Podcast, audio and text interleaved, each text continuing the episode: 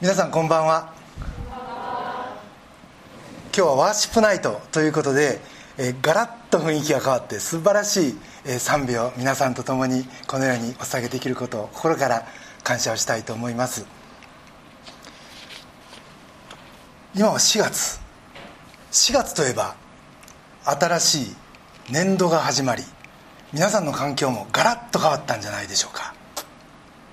新しい学年でクラス替えがあったり新しい職場で全然違う方と仕事を始めたり新しい風が吹く季節ということができます。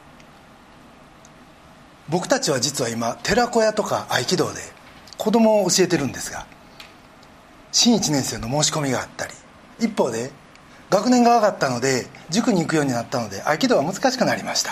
というようなお話があったりと本当に変化とチャレンジの季節です。また教育のことなんかもご相談をお受けします。受験をさせたいんだけど子供がその気になってくれないんで家の中が煮詰まってるみたいな話もあったり。つまり新しい風とは言いましたけどこれまで追い風やったんが急に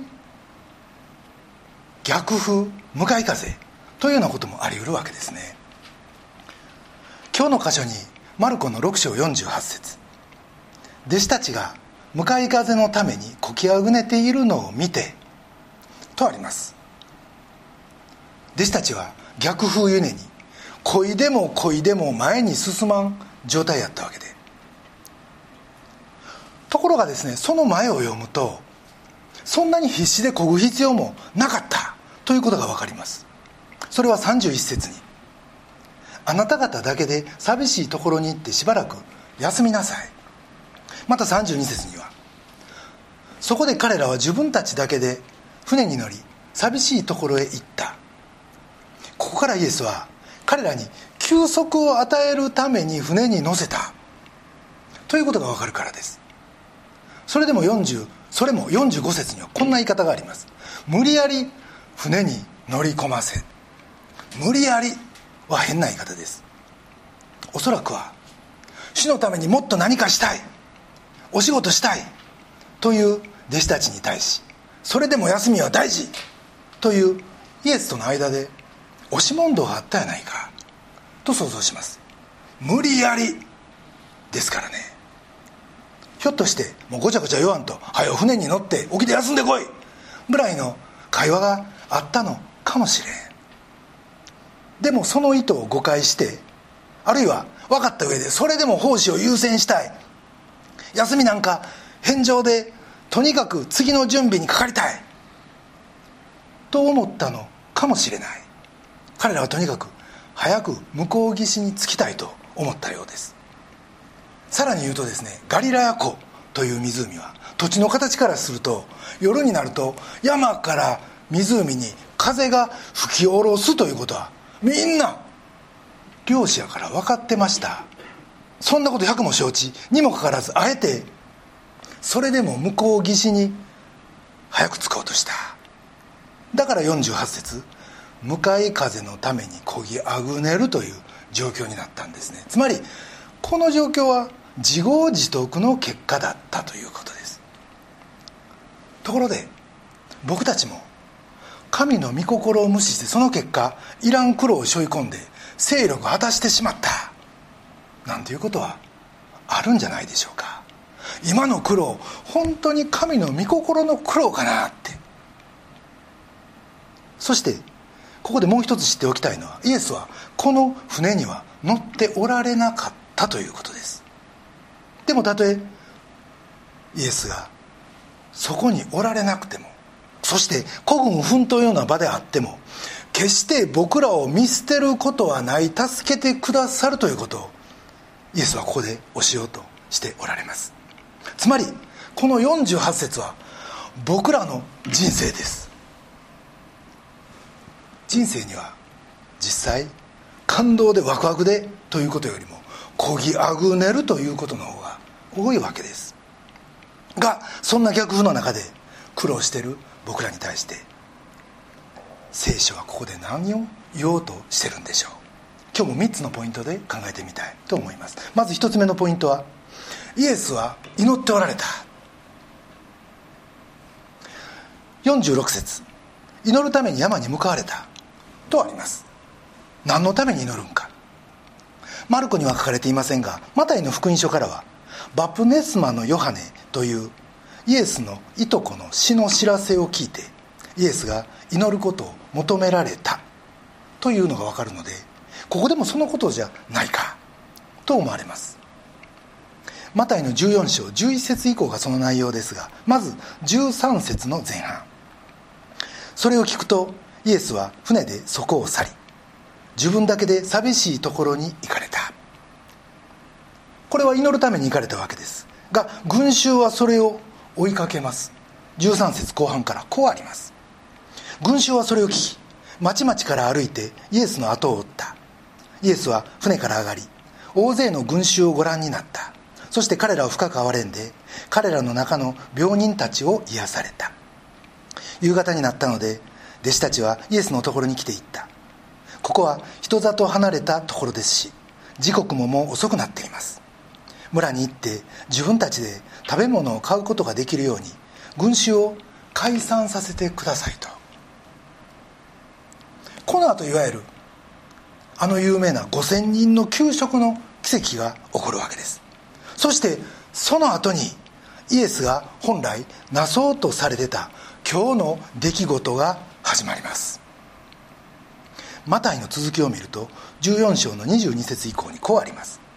それからすぐにイエスは弟子たちを船に乗り込ませて自分より先に向こう岸に向かわせその間に群衆を解散させられた。群衆を解散させてからイエスは祈るために一人で山に登られた。夕方になっても一人でそこにおられた。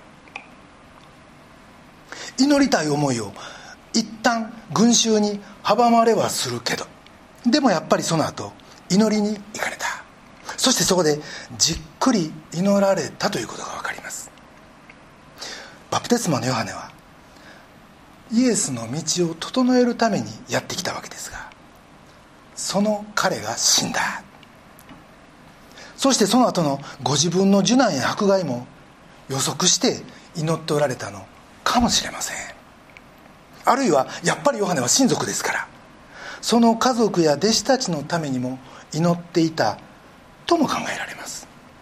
それ以外に弟子たちを無理やり船に乗り込ませたとあるんでやっぱりさっきの解釈通り彼らの休息のためにも祈ってたことでしょう。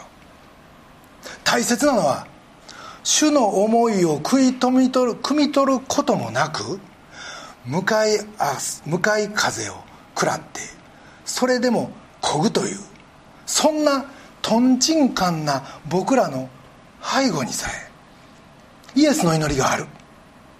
ということです。イエスはここで船に乗っておられません。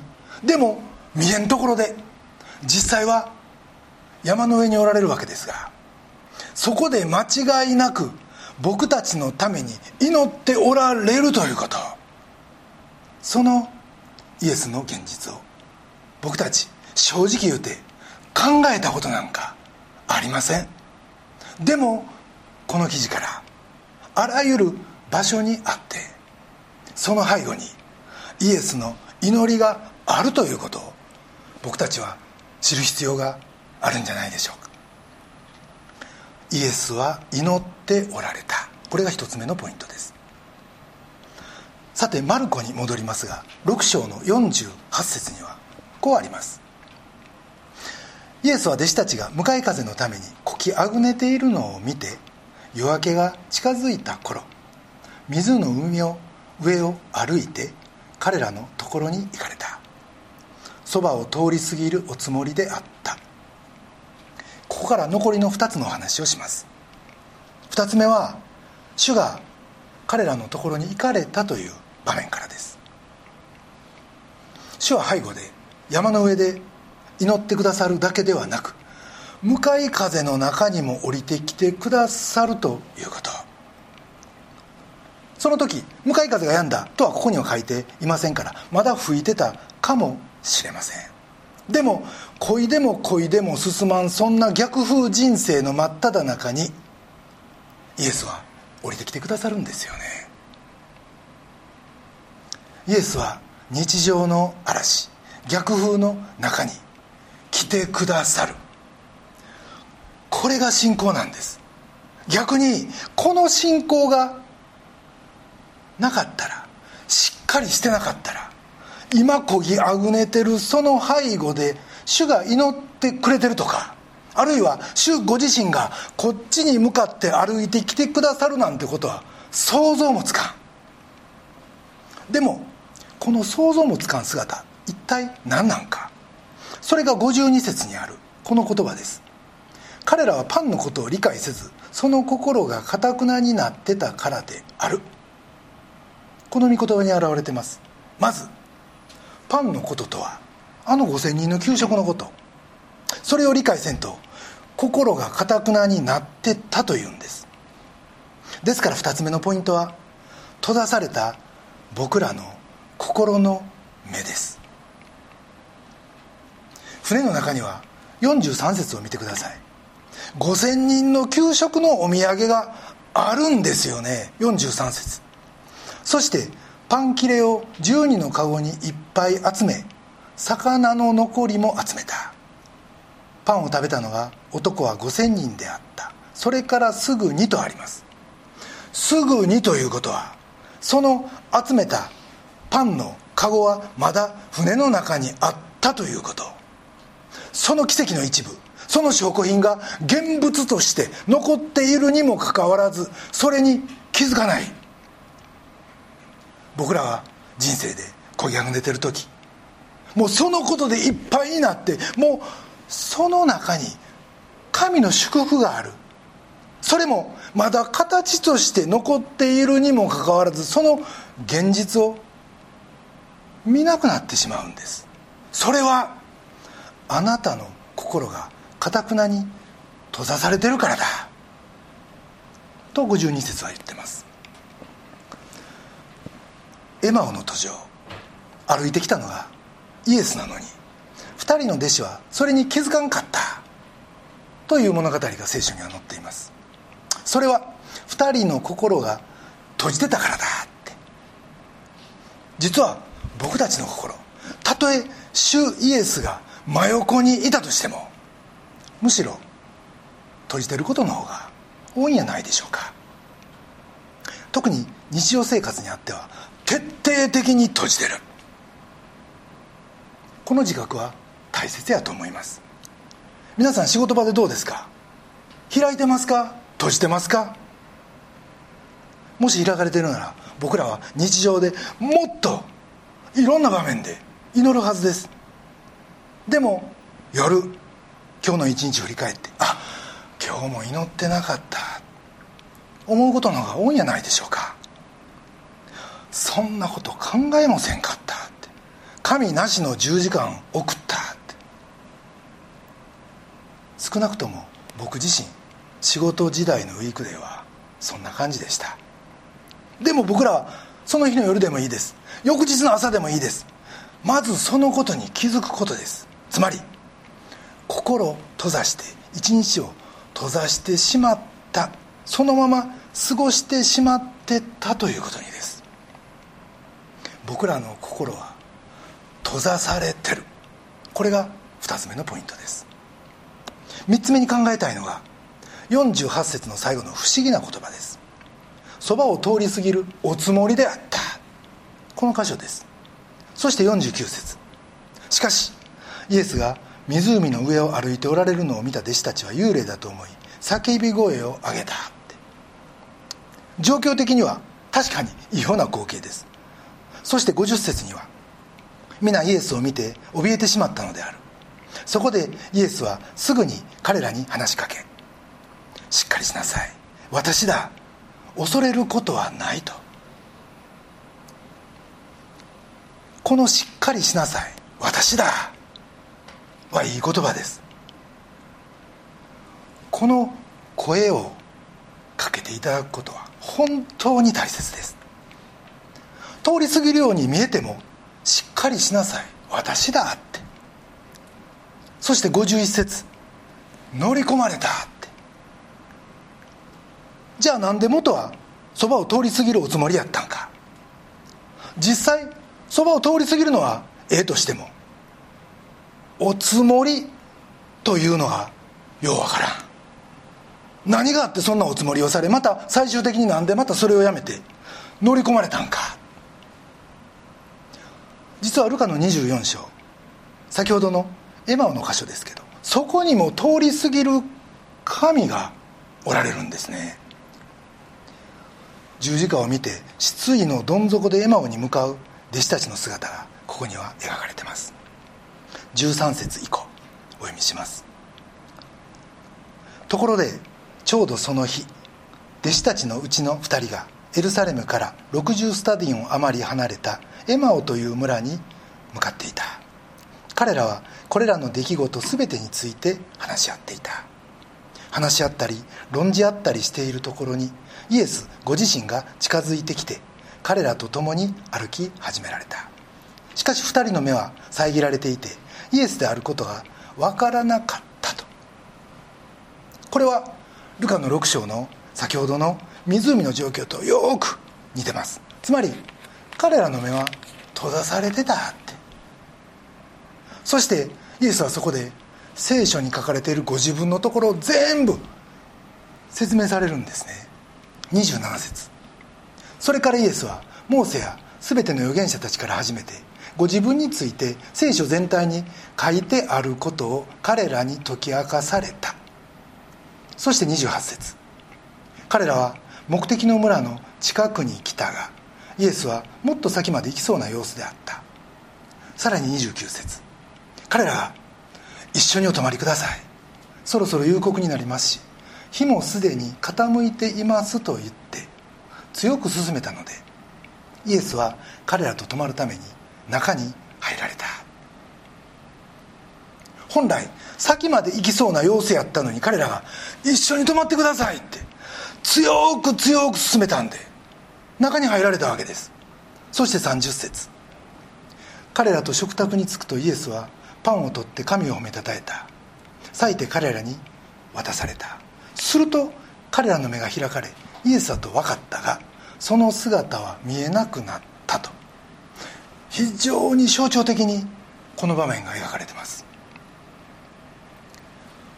この笑顔エマオの場面でもですねイエスは先に行くご様子だった。しかしこの方には何かがあると思った。彼らは強く願った。そして「おとどまりください」と言ったわけです。これと同様にマルコもそうです。イエスと分かった時船に乗ってる弟子たちはやっぱりこの船に乗ってくださいって強く願ったに違いない。願うはずないですよ。困ってるんやもん。その時イエスは言うんです。私はそのために来たって。こぎあぐねてるあなたの人生の中であなたのその船に乗り込むために来たんだって。確かに一見するとイエスは通り過ぎるおつもりだった。あるいはさらに先に行くご様子だった。でも実は主は僕らの「行かないでください」ちょっと待ってください」この懇願を待っておられたんやないでしょうか。まず僕らはそのことに気づくべきです。何に気づくんか。それはまず背後で祈ってくださるイエスという存在。その祈り。さらには歩いてこちらの方までやってきてくださるイエスの姿そして今すでにそばにおられるイエスご自身に気づかないか。それはそうならん限り僕らは強く望まんからです。そのままイエスと気づかずいやそれどころか幽霊か。もうビビって目つぶってそれで終わりとなるとしたらなんと残念なことかです。でもイエスは弟子に言うんです。しっかりしなさいって。私だって。私だよって。英語エイミというギリシャ語があります。神宣言。このお言葉を語っておられるのはモーセの目の前で航海を真っ二つに分けたあの全能の神です。私はあの神なんだって。主はこの言葉を持ってそのことを宣言しておられるんです。私だって。力強く。そして船に乗り込まれると風は止んだって。51節にあります。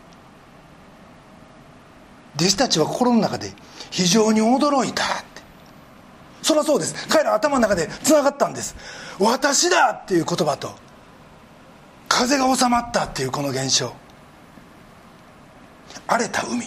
これは古代から不安と困難の象徴でしたが神宣言の前にそれは全て静まるんです。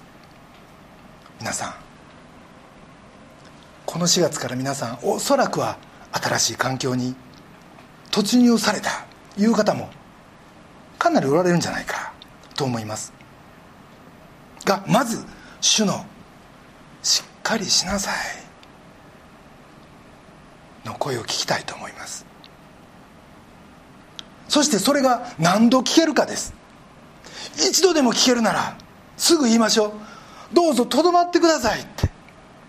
あなたの臨在によって今ここに吹いてるこの向かい風に処する術を教えてくださいって。しっかりしなさいの。声の主は全能の神です。あなたのそばにあなたの小舟にいやあなたの心に今寄り添ってくださって人生のその向かい風に処する術を主は必ずあなたに教えてくださいます。でもこの「しっかりしなさい」の主の声を聞いて私のところにとどまってくださいということ。本当にそれが仕事の現場で人との間で揉まれてるそこでできるかって言われると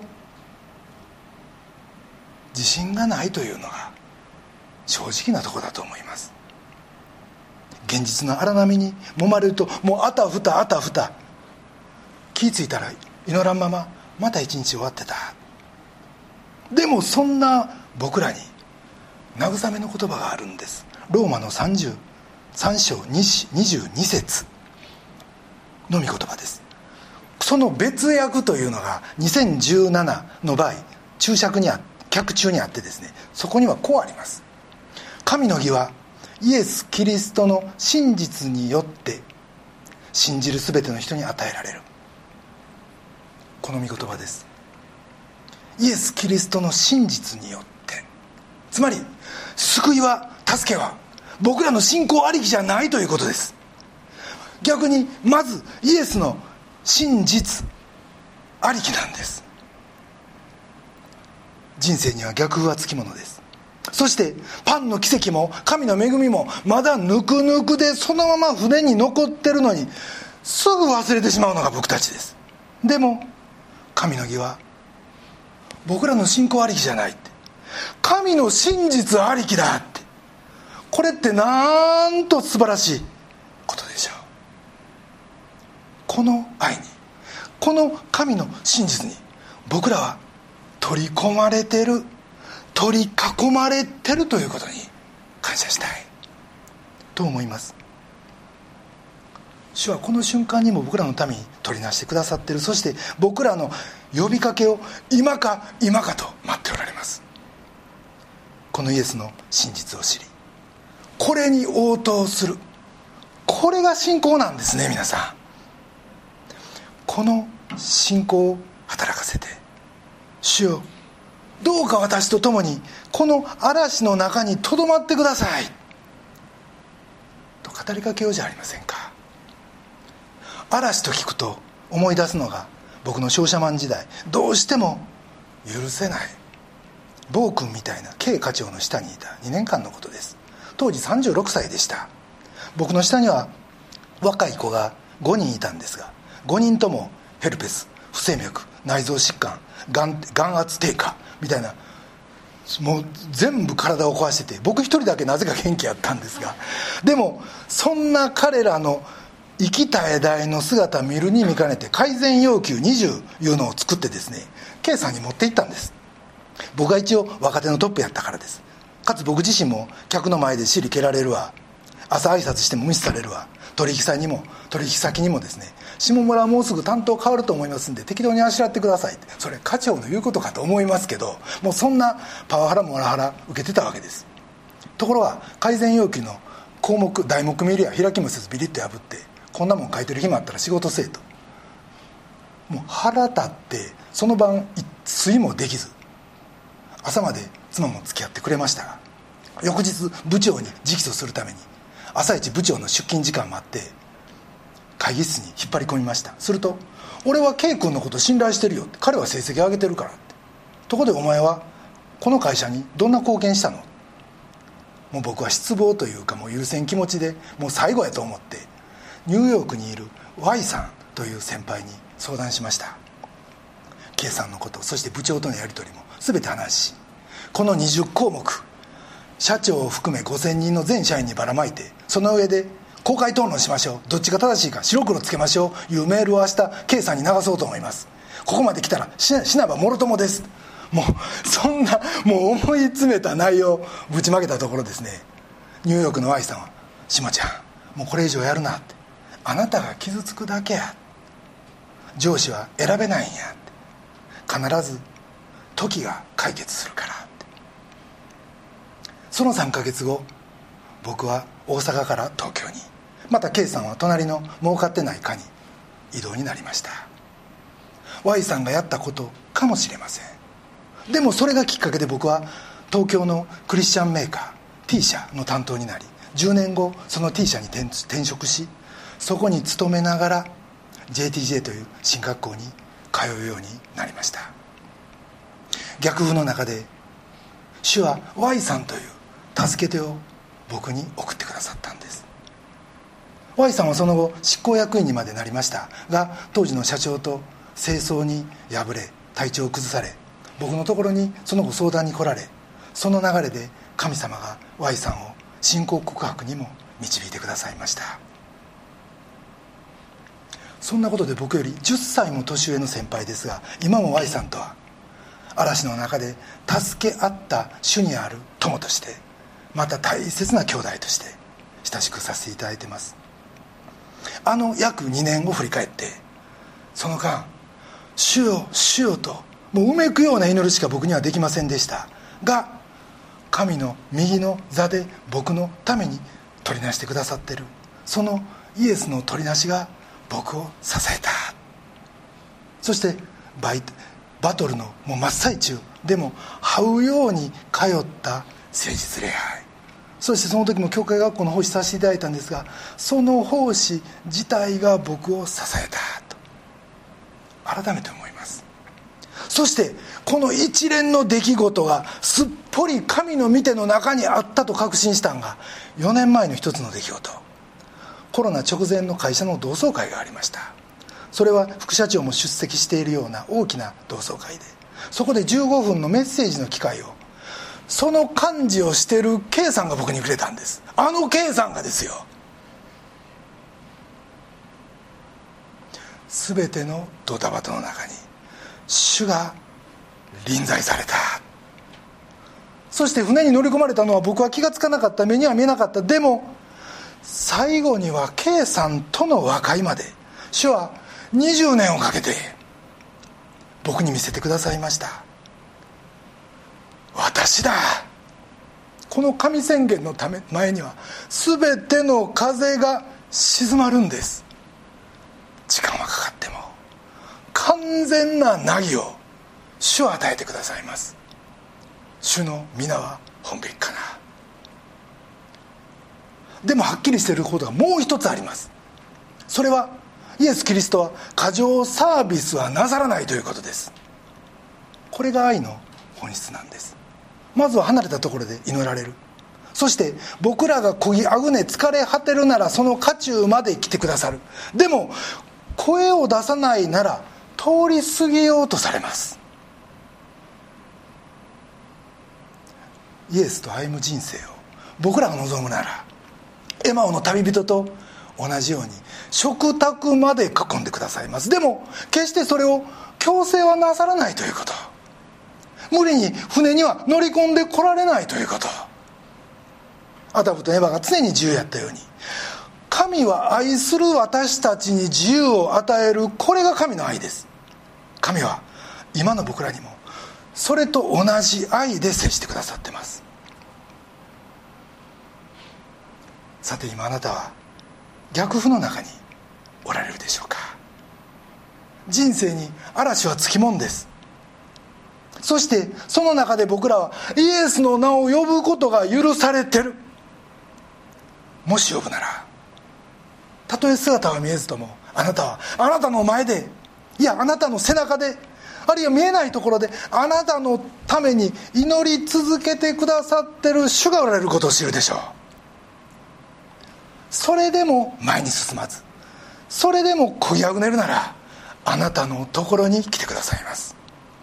そしてそのイエスを見上げ私だしっかりせよと主はあなたの船に乗り込んでくださいます。新年度がスタートしました。皆さんも変化の中におられるでしょう。でも職場にあっても学校にあっても雑踏の中にあってもあるいは一りぼっちの時もまず主の真実に信頼し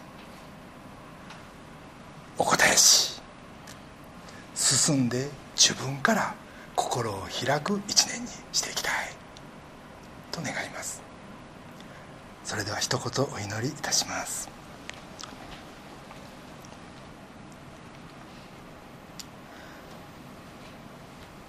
そこでイエスはすぐに彼らに話しかけられしっかりしなさい。私だ。恐れることはないと言われた。愛する天皇お父様尊き皆をあがめます。私たちはあなたの思いを知らずつい見当外れの頑張りをしてしまいます。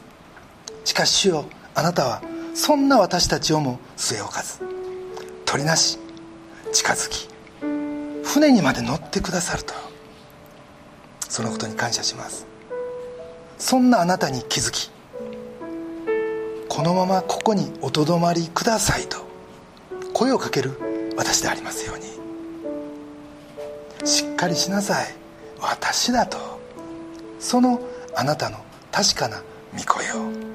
どんな向かい風の中にあっても聞き分けることができますようにその時私たちはあなたから真の休息をいただくことができるからですどうか私たちがこの1年あなたの御声に聞きそれぞれが使わされた場であなたの派遣の場であなたの休息をいただきつつあなたの真実により頼み御心に沿った確かな歩みをすることができますように。